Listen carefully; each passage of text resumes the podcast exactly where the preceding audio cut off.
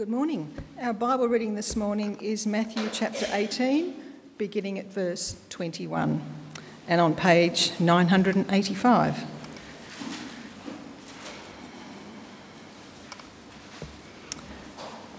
Then Peter came to Jesus and asked, Lord, how many times shall I forgive my brother or sister who sins against me? Up to seven times? Jesus answered, I tell you, not seven times, but seventy times seven. 77 times. Therefore, the kingdom of heaven is like a king who wanted to settle accounts with his servants. As he began the settlement, a man who owed him 10,000 bags of gold was brought to him. Since he was not able to pay, the master ordered that he and his wife and his children and all that he had be paid to repay his debt. At this, the servant fell on his knees before him. Be patient, he begged, and I will pay back everything.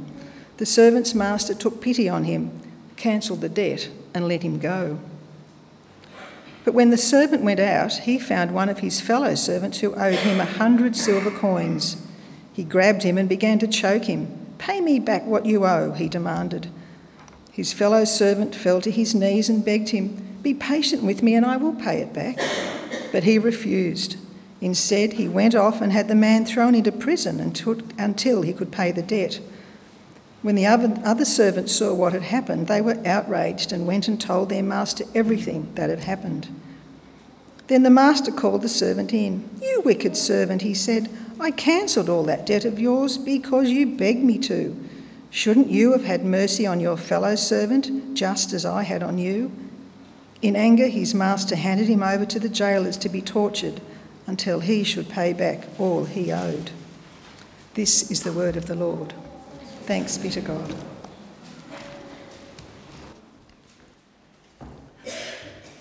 Thanks so much, Susie. Please, would you keep your Bibles open? We're going to be looking at Matthew 18. Uh, we're going to be looking at all of it.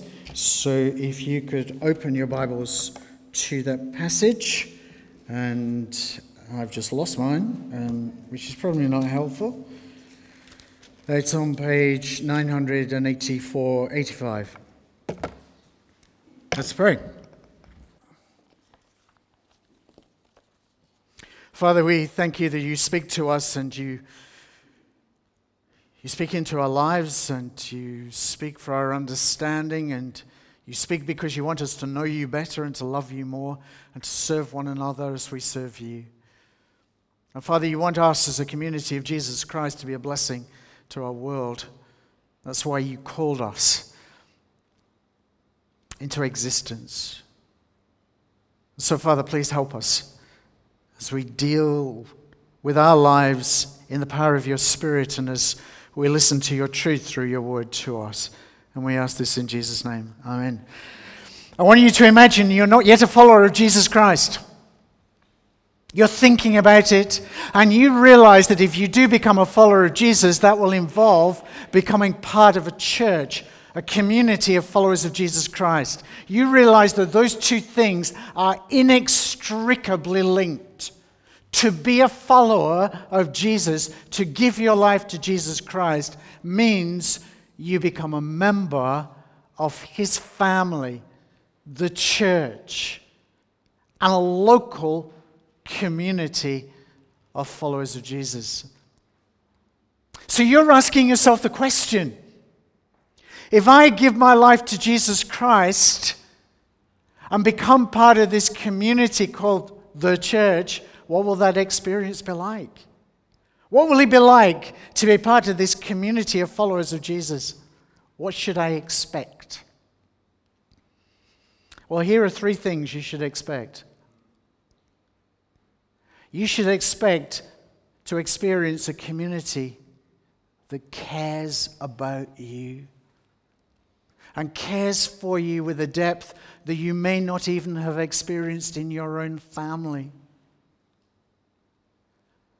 They will do everything they possibly can to get you established as a follower of Jesus. They'll do everything they can to care for you so that you grow as a follower of Jesus. They will go after you when they see you straying. They will do anything to care for you in such a way that your life as a follower of Jesus Christ flourishes. And even though you have just joined that community, you're the newest person maybe there, they will treat you as if you are the most established and the most important person in the community. And even if you never rise to a position of public prominence, you are to all intents and purposes most of the time almost invisible in the community. They will treat you as if you are the most significant person in that community.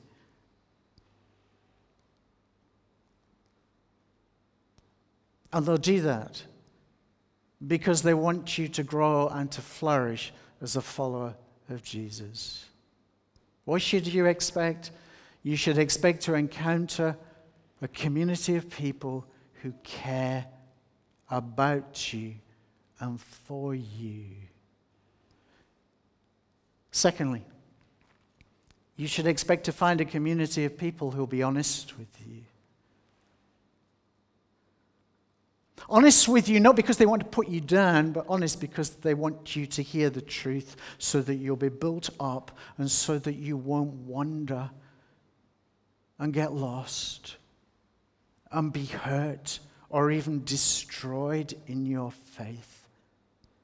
So they'll have the awkward conversations with you They'll take you on one side and speak to you. And sometimes you'll see in their faces this is really painful for them because having honest conversations with people, when we're really being honest for their good, can be really hard.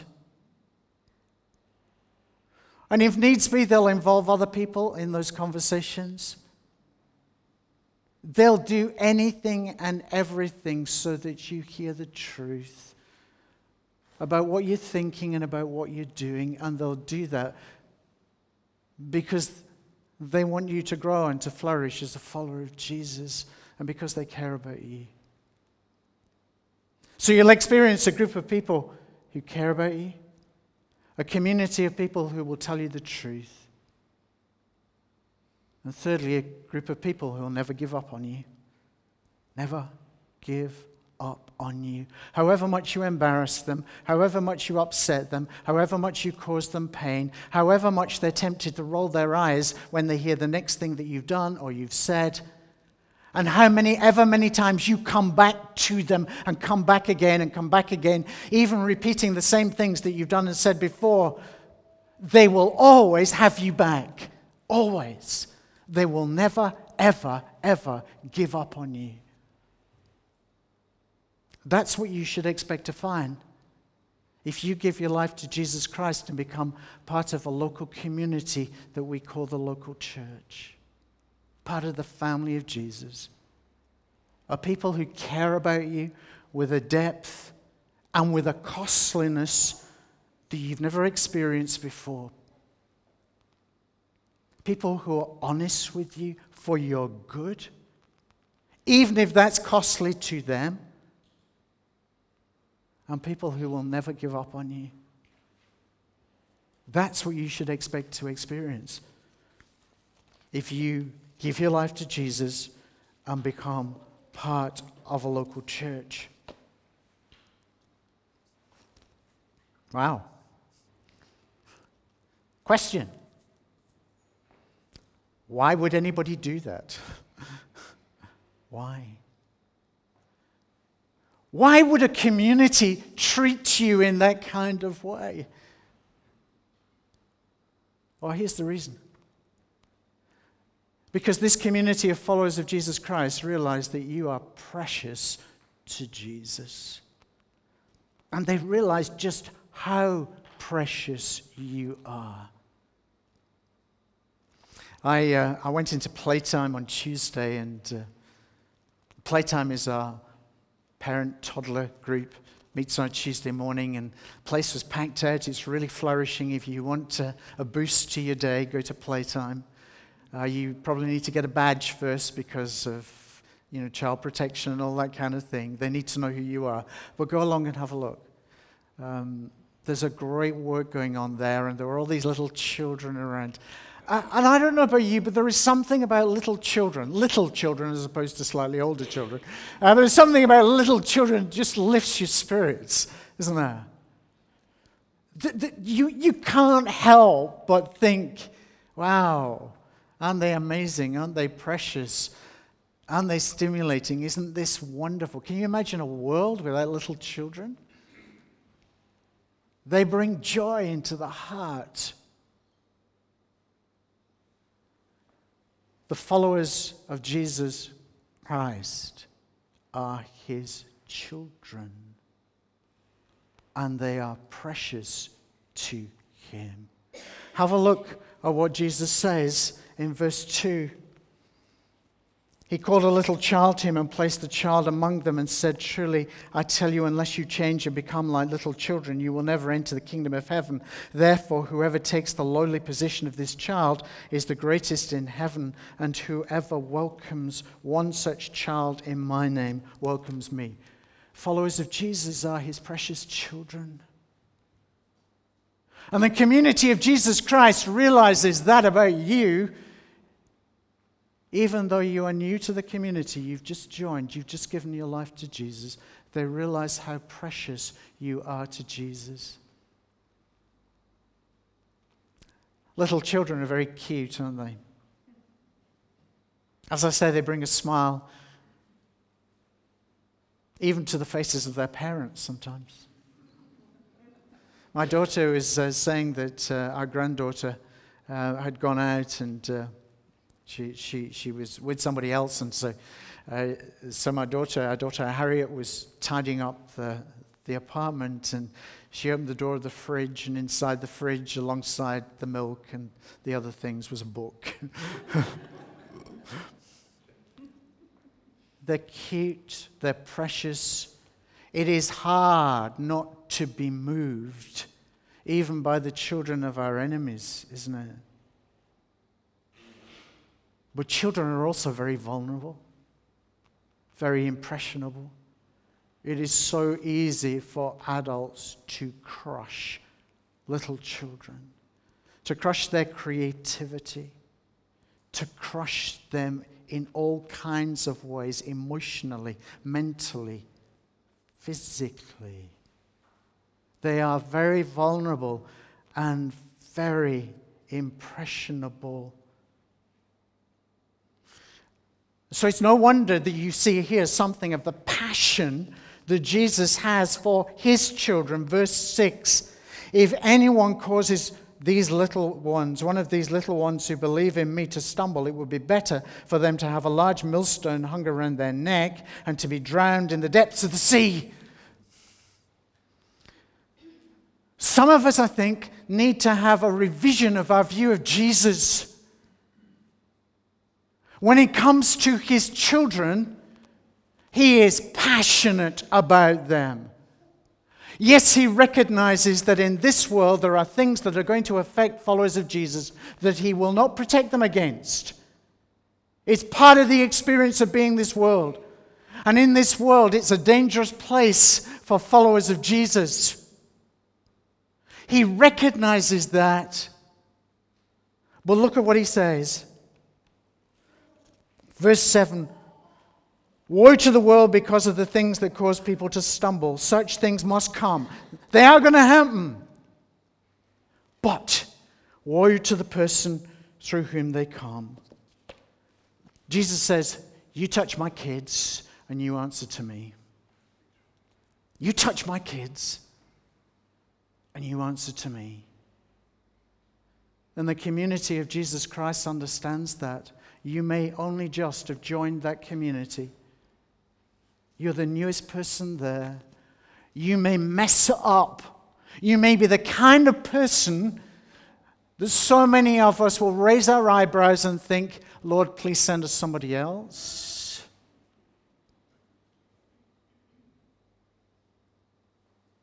But we realize that you're a child of Jesus because you've given your life to Jesus Christ and you're precious to Him.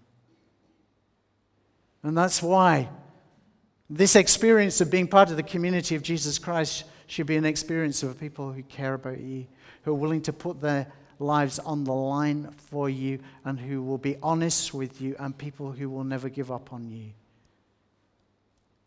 In fact, they'll be willing to change their lifestyle and behavior if necessary. Because you see, as followers of Jesus Christ, they recognize that what they do can help you to flourish or it can crush you, just like an adult can easily crush or even destroy an impressionable, vulnerable child. The members of this community of Jesus Christ, they recognize that if you become part of that community, give your life to Jesus and become part of them, that they have the capacity by the things that they say and the lives that they lead to either lead you on further and stronger with Jesus or actually to do the reverse and to destroy you. And so they're prepared to amend even their lifestyle and their behavior and their preferences so as not to mislead you. Look at what Jesus says. If your hand or foot causes you to stumble, verse 8, cut it off and throw it away. It's better for you to enter life maimed and crippled than to have two hands or two feet and be thrown into eternal fire. And if your eye causes you to stumble, gouge it out and throw it away. The followers of Jesus understand that they can have an effect on other people and they realize that this is incredibly serious. Verse 9 is better for you to enter life with one eye than to have two eyes and be thrown into the fire of hell. So they'll be willing to change their behavior, to modify their lifestyle, to put some of their preferences on hold if they think that's going to prevent you from being misled or crushed or for your faith not to grow. Not only that, but whoever they, you are, they will go after you. They'll go after you. Again, you may only just have joined that community. You're the newest person there. It may seem to so many that you're the least significant person there. But whoever you are, if they see you beginning to wander away from Jesus and put your own faith on the, in, in jeopardy and, and risk hurting other followers of Jesus, they will go after you to bring you back. At personal cost to themselves sometimes. This is how Jesus puts it in verse 12. What do you think? If a man owns a hundred sheep and one of them wanders away, will he not leave the 99 on the hills and go and look for the one that wandered off?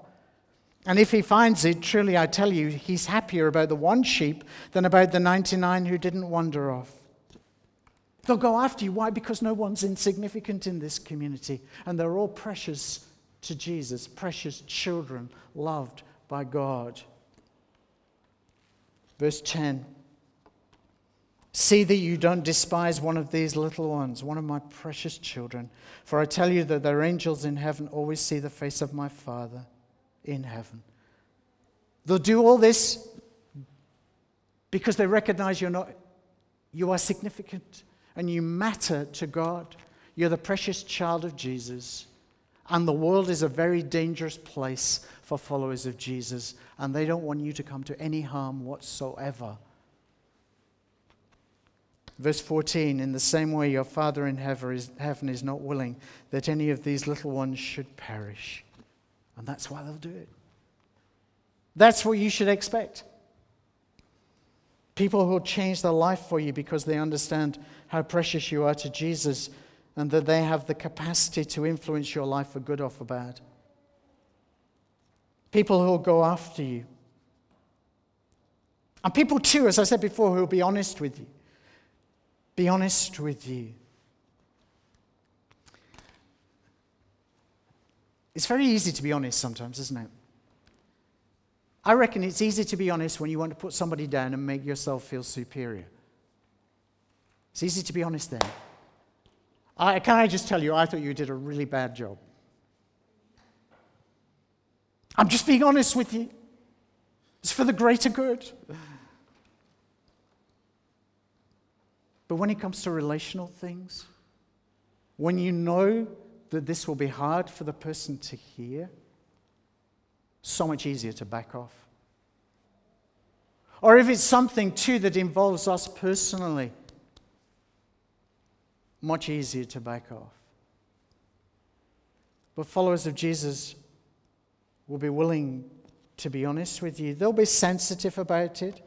They'll do it privately. They won't want to embarrass you. Verse 15 If your brother or sister sins, go and point out their fault just between the two of you. If they listen to you, you've won them over. And if that doesn't work, they'll draw some other people in. Verse 16 If they won't listen, take one or two others along so that, quote, every matter may be established by the testimony of two or three witnesses. If that doesn't work, they'll involve the whole community in some kind of way. Verse 17 if they still refuse to listen, tell it to the church. And if that fails, if that fails, they still haven't won you back to the truth. If they refuse to listen even to the church, treat them as you would a pagan or a tax collector. Who are pagans and tax collectors? Well, they're people who are outside of the community of Jesus. They are people who don't follow God. People whose behavior is not godly. They're outsiders. And Jesus says you need to teach, treat them like tax collectors and pagans. They've made themselves, by their unwillingness to respond to the truth, they've made themselves outsiders. So treat them like that. So, how do you treat tax collectors and sinners and pagans? Matthew chapter 9, Jesus has been to a meal where there are tax collectors and sinners and the churchy people the Pharisees, the religious people haul him over the coals. What does he think he's doing mixing with tax collectors and sinners? Outsiders! And Jesus says, That's who I've come for. I've come for tax collectors and sinners. In chapter 11, he's described as a friend of tax collectors and sinners. He is no friend of religious people who pride themselves on their religiosity, but he never touches their hearts. So, what does he mean to treat these people as tax collectors and sinners? You work doubly hard to bring them, bring them back. That's what it means. We follow the example of Jesus who gave his life for tax collectors and sinners, for the outsiders. I didn't come for the righteous, says Jesus. I came for the tax collectors and sinners.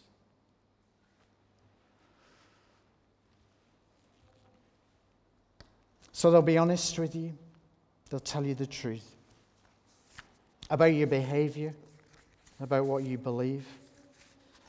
By the way, some of you might find this or the rather unsettling. Uh, we live, it's said, in a post truth age. We're very wary of people who make universal claims of truth and error.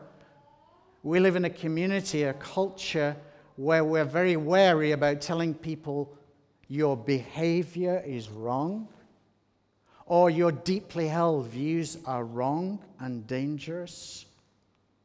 We're very suspicious of the exercise of authority. So, this sounds like dangerous territory here, doesn't it? Telling somebody the truth about their lifestyle, telling them the truth about what they think, their beliefs. So, why are we to do this? Well, because as I've already said, as Jesus has pointed out, the world's a very dangerous place.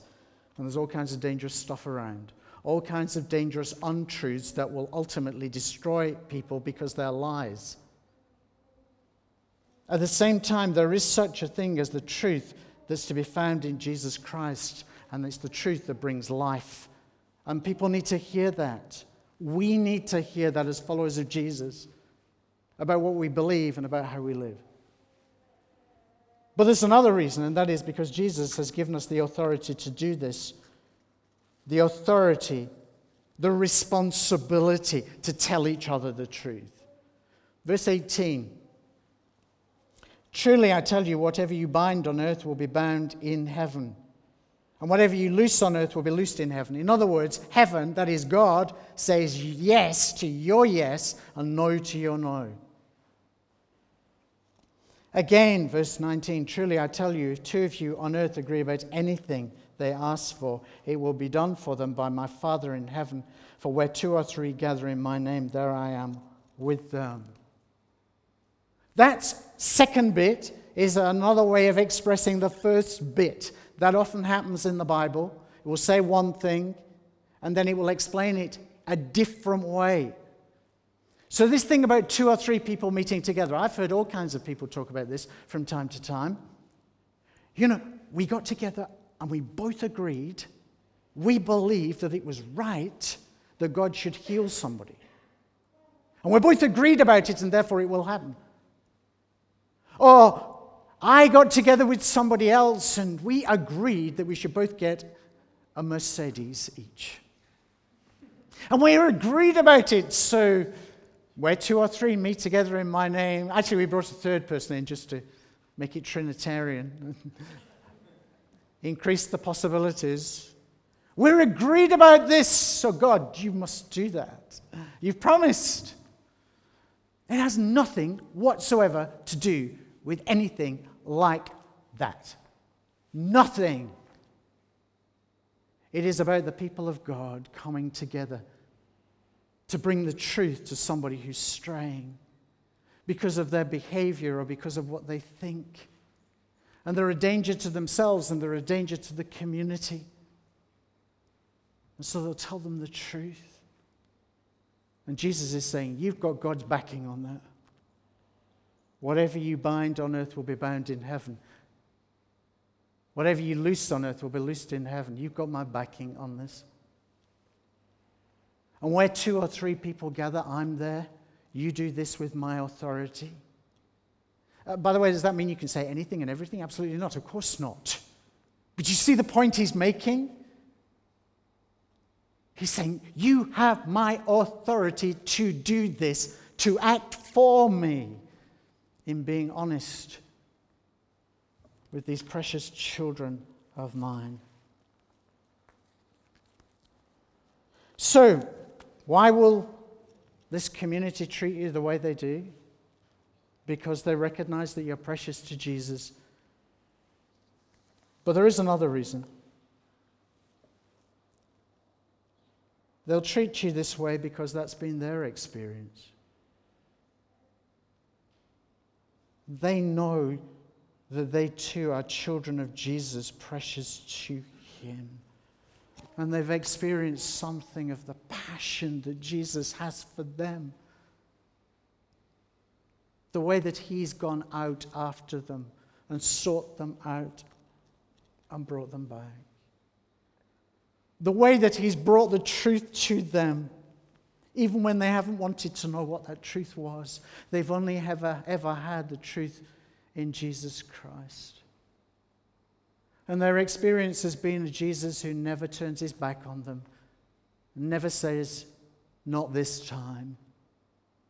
He's always, always had them back. That's been their experience of Jesus, and it's been their experience from people in the community of followers of Jesus. There are people who've put themselves out for them, who've put their own lives on hold at times, people who've been prepared to be honest with them, people who've not given up on them. That's been their experience. And so there's something about that experience that gives them a sense of wonder, amazement.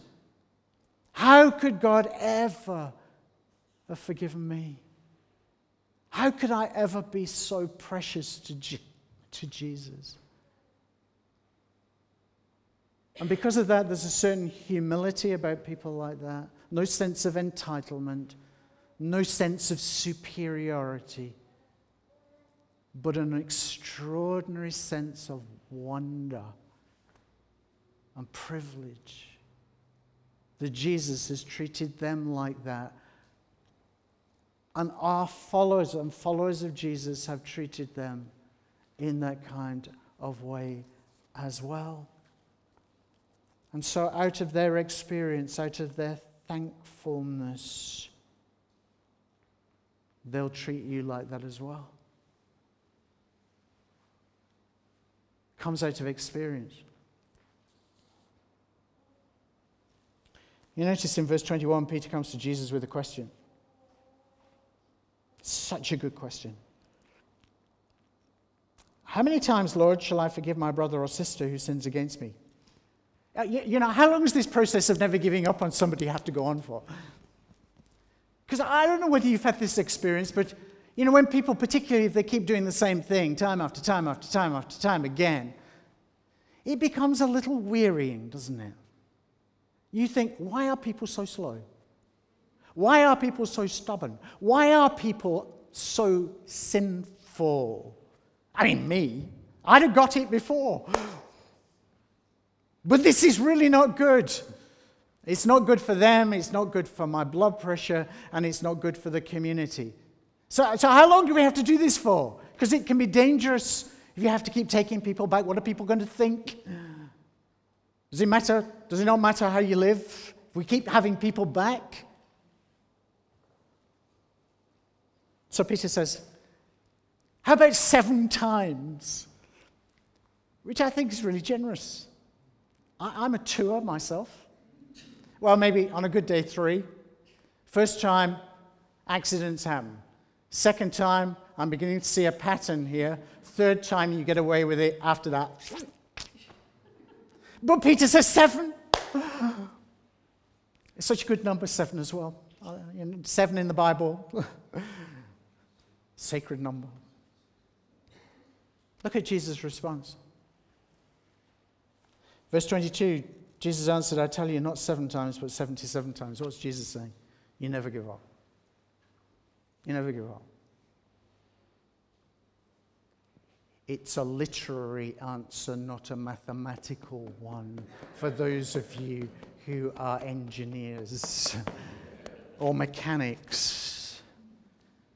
You never give up, is what Jesus is saying. And then he goes on and tells a story. And it's the story that Susie read to us. Begins in verse 23 Therefore, the kingdom of heaven is like a king who wanted to settle accounts with his servants. One of the servants owes a fortune. Why? I don't know. So his life is in jeopardy, his family, everything. He cannot hope to pay the money back. But he goes to the Lord, to the master, to the king, and he says, uh, all I can say is, Will you let me off?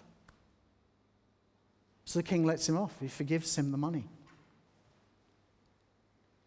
Not long afterwards, he comes across another servant, a fellow servant, who owes him a relatively small amount of money. And so he threatens him, and the guy says, Just be patient with me because I'll pay it back. Notice he can pay it back, he's just got to be patient. But the first servant isn't patient at all, he's vindictive and throws him into prison. We are meant to read that story and have our sense of justice ignited. This is profoundly unjust. There's no mercy. He's not treating the servant the way he's been treated. And when the king finds out, he is also mildly cross. Is he not? Which is an English way of saying he is beside himself. He is so incredibly provoked. Verse 33 Shouldn't you have had mercy on your fellow servant just as I had on you? In anger, his master handed him over to the jailers to be tortured until he should pay the money back. And yes, that's in the Bible. And yes, those are the words of Jesus. What's Jesus' point?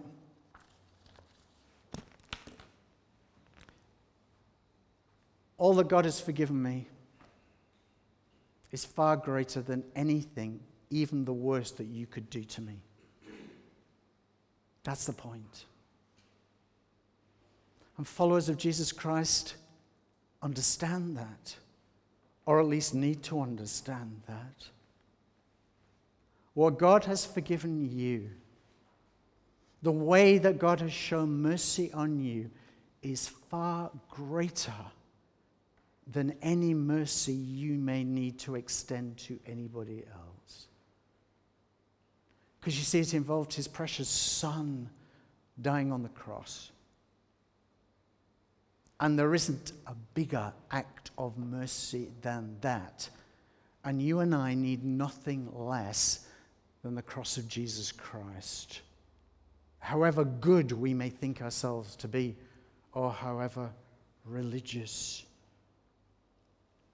And so, because this community realizes that God has treated them like that, they understand they dare not treat anybody differently from the way God has treated them.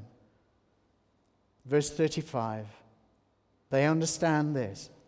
This is how my heavenly Father will treat each of you unless you forgive your brothers and sisters from your heart.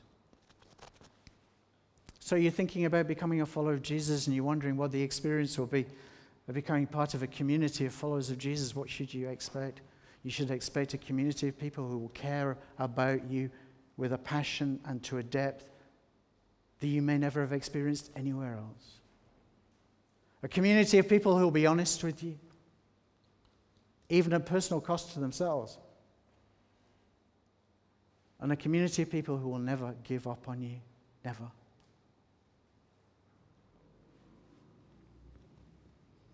You know, you may not recognize it. But if you become part of a community like that and you see people behaving like that, you're in the presence of greatness. Because people who are like that are the great ones. People who care about their brothers and sisters in Christ, who are willing to do whatever they can to help those lives to flourish and to grow, even at personal cost to themselves. People who are honest, people who never give up on you, those are the great ones. Look at what Jesus says in verse 1 of chapter 18. At that time, the disciples came to Jesus and asked, Who's the greatest in the kingdom of heaven? What does greatness look like? And Jesus' response is to call a child. He called a child to them and placed the child among them. He said, Truly, I tell you, unless you change and become like the little children, you will never enter the kingdom of heaven. Therefore, whoever takes the lowly position of this child is the greatest in the kingdom, and whoever welcomes one such child in my name welcomes me. Here are people who will care for you, people who will be honest for you, with you, people who will never give up on you. They're the great ones. And that is greatness in the kingdom of heaven.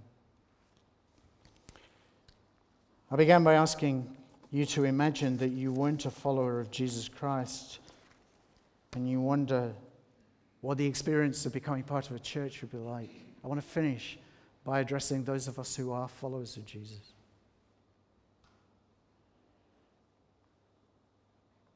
This is what our community should be like. people who care. Regardless of who this person is who's come and who is part of the community. People who will give themselves, put their lives on hold even sometimes, make sacrificial choices so that other people will not be led astray and so that they will flourish.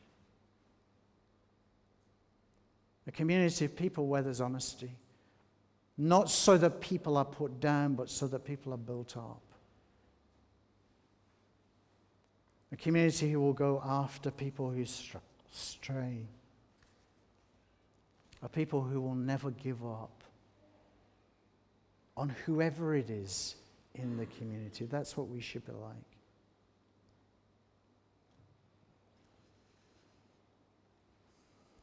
You know, if we want the people around us in Willoughby and beyond to hear the message of Jesus, the good news in Jesus Christ, to hear the gospel and to respond to the gospel, we need to tell them. There are some people who will never hear the gospel of Jesus Christ unless you tell them because God has placed them in your life and not in another Christian's life. We are to tell them. We need to tell them, but what we tell needs to come out of this kind of community of a people who care, who care, a people who are honest, and a people who never give up. If it doesn't come out of that kind of community, and to the extent that it doesn't, we jeopardize the message. When the church, as we say here, is not the church, then people are not going to listen to our message, and why should they? And so, as we say around here, the church needs to be the church a community that cares, a community that's honest, a community that never gives up on each other. And out of that community, to tell people the message of Jesus.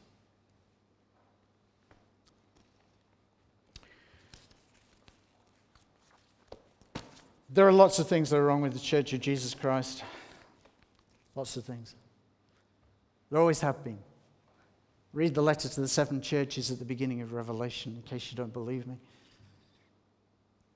It's always a struggle against sin, against being squeezed into the mold of the world, all kinds of issues.